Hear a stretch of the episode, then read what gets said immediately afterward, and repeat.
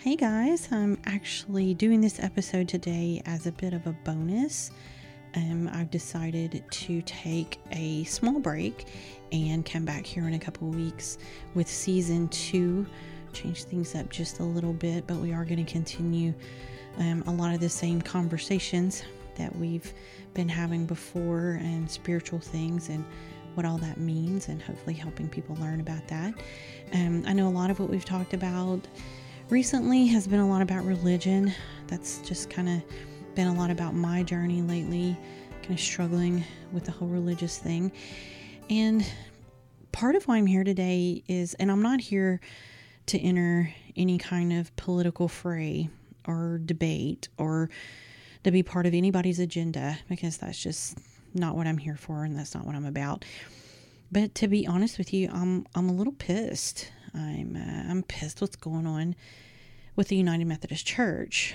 See, I, I was raised Methodist, and I actually loved the history of it, and I loved the way the church accepted people and just kind of how it had always handled itself, I guess you would say. And recently we got a letter that was explaining that our church was asking to disaffiliate from the United Methodist Church. We've actually been attending two churches for a while now. There was a bit of a falling out, let's say, at the church where we're actually members. So we were what you might call church shopping for a bit. And we landed at another church in town, but truth be told, we didn't really feel like we fit there either. So, needless to say, we weren't attending very often. And the issues that we had at this church actually it affected my entire family pretty deeply. Uh, my husband and I are pretty gun shy at church now. Um, basically, we're always on guard. We never really allow anyone to get too close. We kind of um, we're always holding people at arm's length, you know. Um, and of course, pandemics make those things a little easier able to get a message online and you don't have to go anywhere in person. So it worked out really well. Um, but, you know, to go a little further into that for my son, it actually shook his faith to his core. So it's been a little bit of a challenge for us when it came to church. The fact that we removed ourselves, however, didn't change the fact that I love my home church I wish things were different and that we could figure out a way to um, be comfortable there again. But I still have a great deal of love for our church family and the people there. So please understand that and know that. Now, when this disaffiliation thing came up, um, we weren't surprised. There'd been talk about a split in the United Methodist Church for quite some time, but I guess I just kind of hoped it wouldn't come to that. But the reality was, it's been going on for a couple years. But I wasn't really understanding what it was all about. So I started kind of looking into it. And the thing I discovered is that it's not just a split, it's actually splintering this whole denomination. Now, of course, depending on who you ask, I would think is going to depend on what answer you get or depending on who you listen to is going to determine what answer you get. But word on the street and on social media, of course, was that the United Methodist Church is moving in a more progressive direction. And I know you can't see my air quotes around progressive, but progressive direction.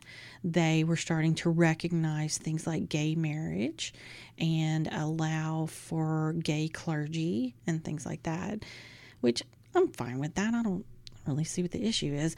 In fact, I think I thought we already did that. But anyway, apparently things are going a little further in some places, including things like changing pronouns in church hymnals. Which, to be honest, I don't understand that part. Why are we changing pronouns in a hundred year old hymnal again? It just it just feels really unnecessary to me. And I've also seen some things with basic creeds being changed to no longer say God and that kind of thing.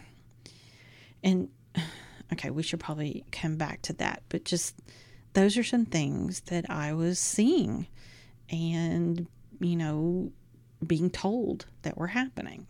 So, the folks that aren't so keen on these kinds of things decided to start what they're calling the Global Methodist Church and follow what they are saying is truly biblical.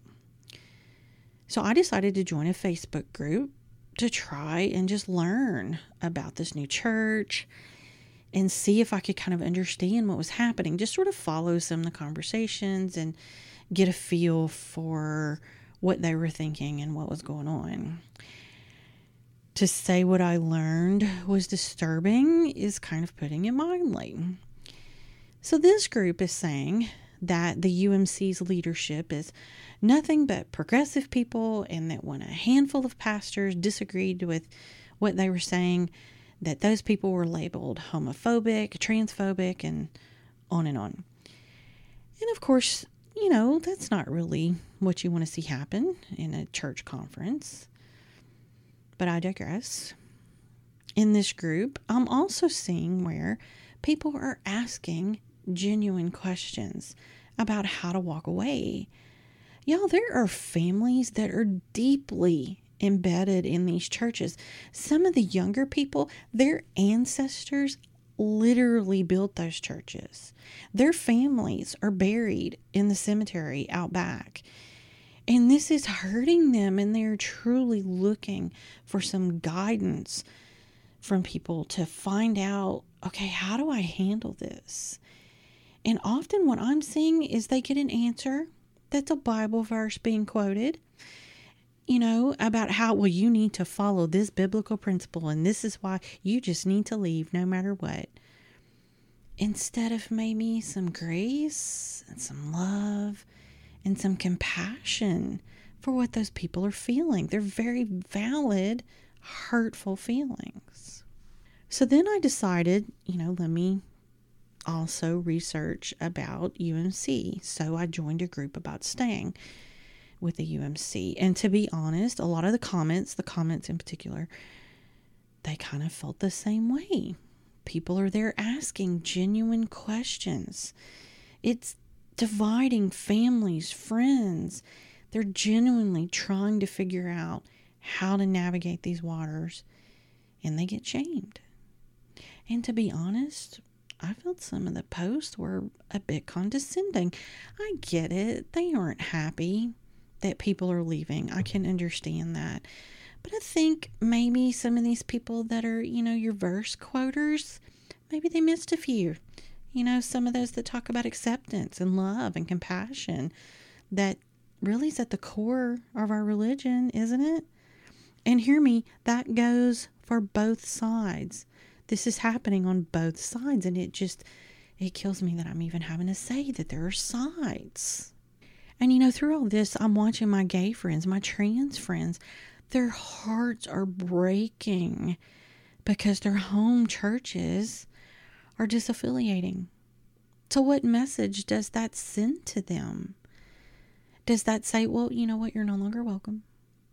Or, and I've heard this before actually, oh, you're welcome, but like we can't acknowledge your lifestyle.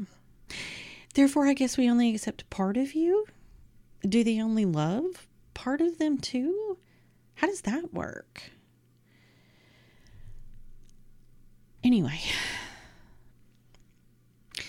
where some of this has left me is I'm actually feeling a little bit torn. I'm not sure I really agree with either side.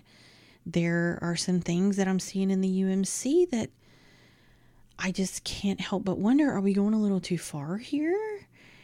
But yet, there's a lot of harshness that's coming from this new organization that I'm I'm just not interested in that. So I have to wonder though, when when did church become this? This is not what I know of what John and Charles Wesley built.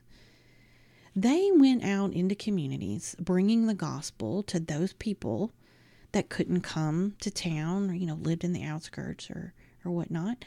And then they would come back and they would hold each other accountable for their actions. The Methodist Church is built on those beliefs and built to go out as missionaries like they did, spreading the word, spreading the love of God it was very much built for the people outside of that building, you know, the building we're talking about, not the ones in it. But let's be clear. Let's be very, very clear. This is not a Methodist problem. People are leaving the church in droves. And this, I believe, is just one of many reasons why. I mean, if people just become so wrapped up in the idea of church that they are no longer a church, I personally believe the political arena is no place for a church to be, but they have absolutely entered that fray with both feet. And the result is not just offensive, but it's sad and a little bit frightening. There was no outrage from Hollywood and the like when Christian children were killed, but the shooter was defended. There's an agenda at play here, and now we're seeing what I believe is one of the largest Protestant denominations. I may be wrong about that, but I believe it is the largest with global impacts. Okay. Methodist churches are all over the world, and it is absolutely being splintered. And I believe people of faith that that should frighten us all. Because, I mean, today it's about Christians, but who's it going to be about tomorrow?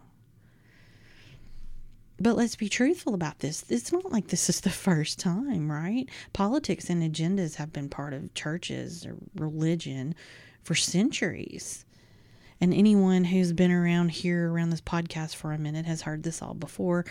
But kings and leaders made religion a tool, it was a pawn in their political agenda.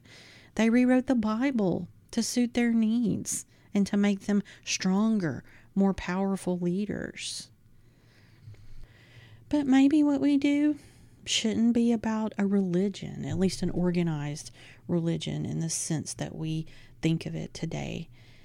Maybe it should just be about our relationship with our Creator.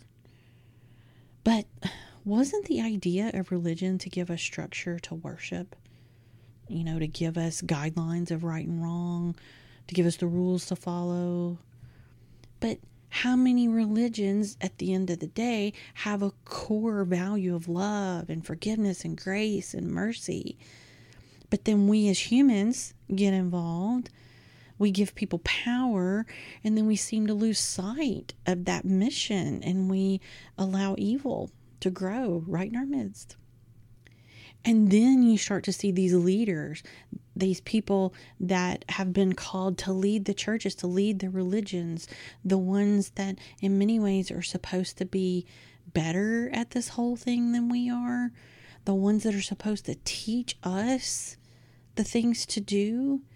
And then we see them become so divided that they're spewing venom in the name of the gospel. I still believe in God as our creator. I believe there's validity to the Bible and the stories told there, and they have importance as our guide in our life and how we're to live it here. I also believe it's largely up to each of us as a person to grow in that relationship with our Creator and to discern right and wrong.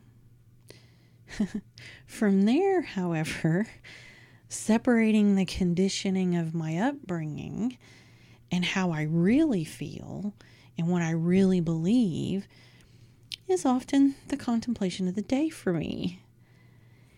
And if my interpretation of the Bible is different from someone else's, does that make either of us wrong?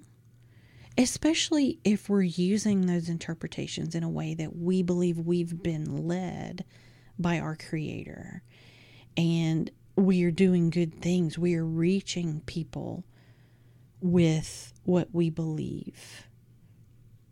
Does that make us wrong? And one of the other things that I'm really trying to um, figure out, to discern, and to understand, I'm hearing a lot about how different things are being done in different places in the country when it comes to United Methodist Church. They're all still United Methodist, but they're doing things differently. Because, of course, there's very liberal areas that maybe they handle church differently than we would maybe in the South, maybe a more conservative area, for example. And that's what serves their demographic. And I can agree with that, at least to a point, because there's also been a lot of talk about the doctrines of the United Methodist Church and what changes have been made or what people believe will be made in the future. So, while it makes sense to serve your demographic to meet them where they need you, you don't change the Bible to suit them. You change how you associate the message to the different social times. You figure out how to apply it to their current need. And to me, same with the doctrines. They may need to change for the times, but the core of a church should be the Bible, not the doctrines. It seems like through all this and often in history that churches seem to be the place with the most potential for it to all go downhill. so, do we throw churches away? I don't know that that's the answer. I mean, that community, being with other people in that community setting, that's important and I think it's needed. You know, goes to accountability and such. Maybe it's time to start over though. Maybe churches become grassroots again, where you're meeting in someone's house every week. Maybe that allows for these different um, demographics and different areas to be reached the way they need to be. But it may not work anymore for them to be under the umbrella of the Methodist Church or really any other denomination for that matter. But when that becomes the case, does that make the little flames so scattered that they can never really light the big fire that you need to really make a movement? Maybe they're going to stay divided anyway because they're so divided in their thinking that are we ever going to unite again? I mean, the answers aren't cut and dry, but this division seems to go all the way to the core of the church, just in general. And it's mirroring what's happening in the world. But people are taking sides, they're accusing, they're not listening to one another. They're forgetting the most basic thing that we're here for to spread the light and the love of our Creator. There is so much work to be done to heal this world. And this latest break, it, it broke my heart. And part of that is because a church has been my place of comfort and peace, I guess, for a lot of my life. And so to see all this happen, it, you know, it kind of leaves that hole. And I'm not completely sure what to do with it. And I know this has kind of been all over the place. I know I've made a lot of points, but I guess I feel like these are points that a lot of us need to be paying attention to. And even though the answers aren't cut and dry, where are we going to find that middle ground? How are we going to find what we need to come together and to be the people that we need to be for the world?